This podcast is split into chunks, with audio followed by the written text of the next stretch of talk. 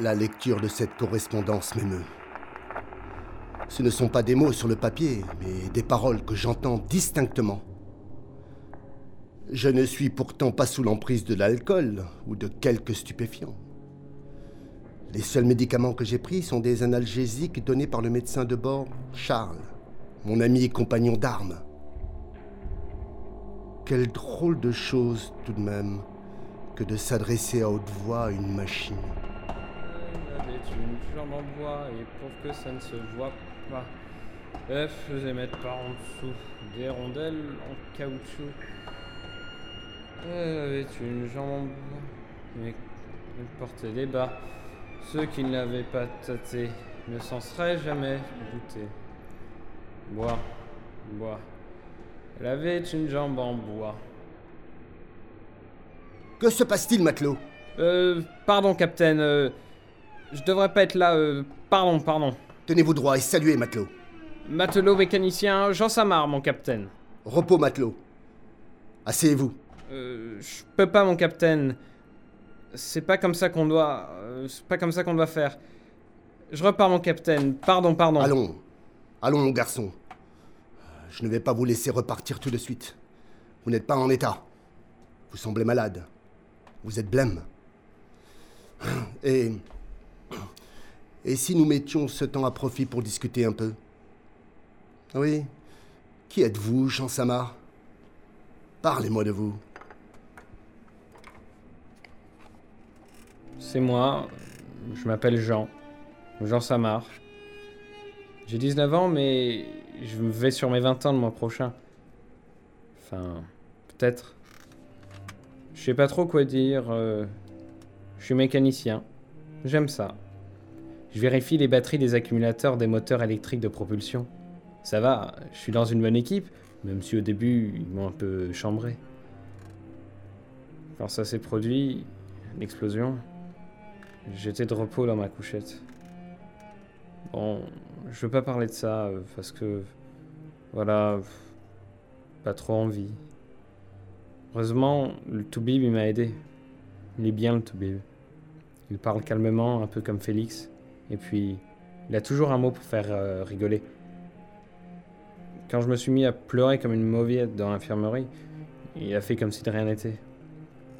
Moi, je reniflais comme un gosse. Puis, au bout d'un moment, le temps qu'il prépare sa seringue, il m'a juste passé un tire-jus. Tranquille comme Félix. Et là, il m'a dit Allez, matelot, on fait un bras de fer, gaillard comme t'es, tu vas me donner des fils à retordre. Je crois qu'il m'a laissé gagner. Il m'a dit que j'étais gaillard, mais en vérité, je suis grand surtout parce que je me tiens bien droit. Maman, elle dit toujours que je suis raide comme l'as de pique. Et puis, je suis musclé. Les copains à la communale, ils savaient qu'en cas d'embrouille, si on me cherche, on me trouve. Je suis un nerveux. Je suis un ça de mon père. On est susceptibles tous les deux. Un peu soupolés, genre euh. Tout le contraire de ma mère et de Félix.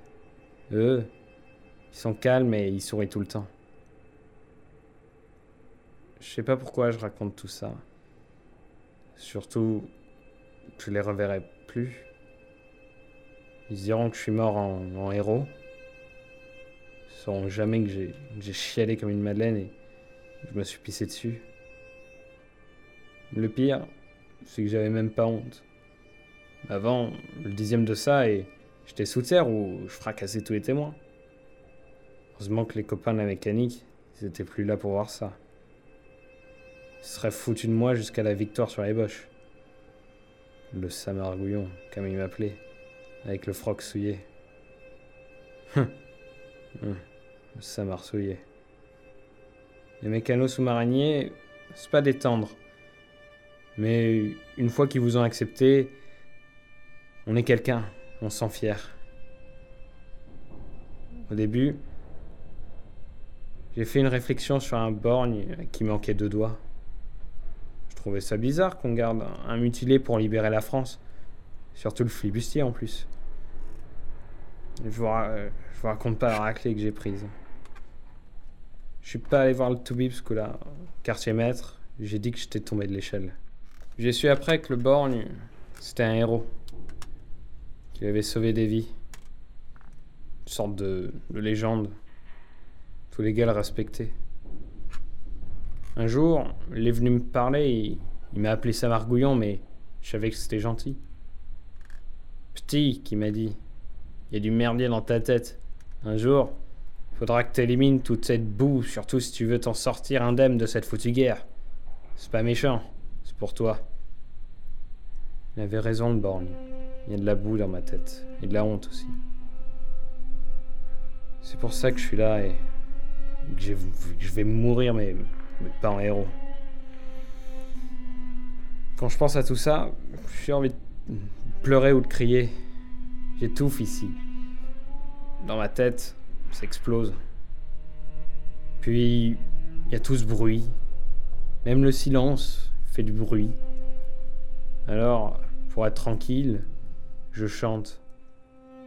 Je chante la chanson de Dranem qu'on chantait avec Félix quand on était petit. Je sais que ça lui ferait plaisir.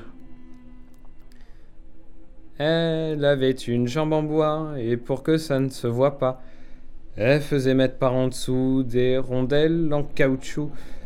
Elle avait une jambe en bois, mais comme elle portait des bas, ceux qui ne l'avaient pas tâtée ne s'en seraient jamais doutés. Bois, bois. Avait une en bois. Lui, Félix, ce petit frère euh, petit et bossu, qui voyait toujours le bon côté des choses. J'ai laissé maltraiter et moquer plein de fois, et surtout par les copains. Je l'aimais, Félix, mais, mais j'en avais honte. Ça m'a ressouillé. Ça m'a ressouillé. C'est pas par ma pisse, mais par la boue que j'ai dans la tête je suis souillé. Il avait raison, le borgne. Maintenant, je vais crever dans toute cette flotte. Comme si je m'étais enrôlé dans le seul but de vider ma honte.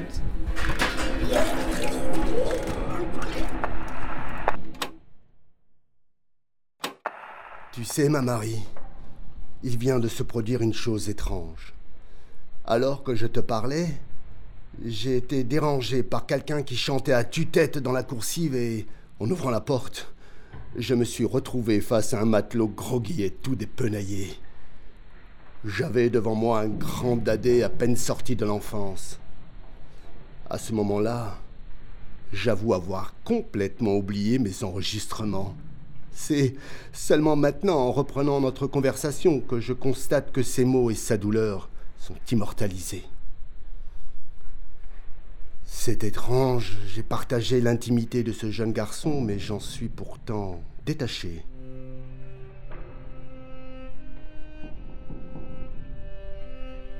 Mais où en étais-je? Ah oui, je voulais te parler de tes talents de romancière. J'ai trouvé dans ta correspondance le petit recueil nommé Françoise. Je suis désolé. Je n'ai pas respecté ta consigne de ne lire qu'une page tous les deux jours. Si tu savais à quel point cela est perturbant de ne plus avoir aucun repère temporel. J'avoue, j'avoue être complètement fasciné par l'ingéniosité dont tu as fait preuve en dépeignant les moindres changements de notre petit trésor afin que, quelle que soit ma date de retour, je n'ai rien perdu de la première année de sa vie. Il va bien falloir que je résolve ce problème de temporalité. Je pense demander au matelot cuisinier. Il doit bien exister un objet mécanique permettant de mesurer les temps de cuisson.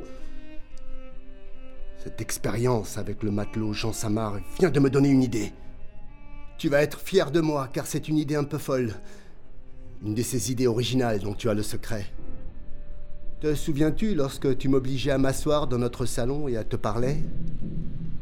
Face à ma résistance, tu partais dans des descriptions sur les bienfaits du travail de ton Sigmund Freud et moi. Je te regardais t'agiter dans tous les sens. Sais-tu que tu ne peux défendre tes points de vue qu'en étant en mouvement? Marie m'a passionné. Et moi, recroquevillé dans ma carapace.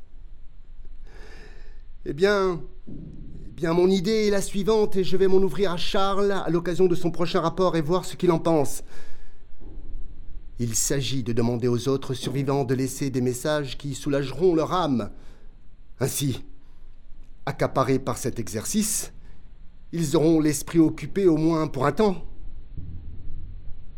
Je me dis que si cela marche avec moi, ça devrait marcher pour eux aussi.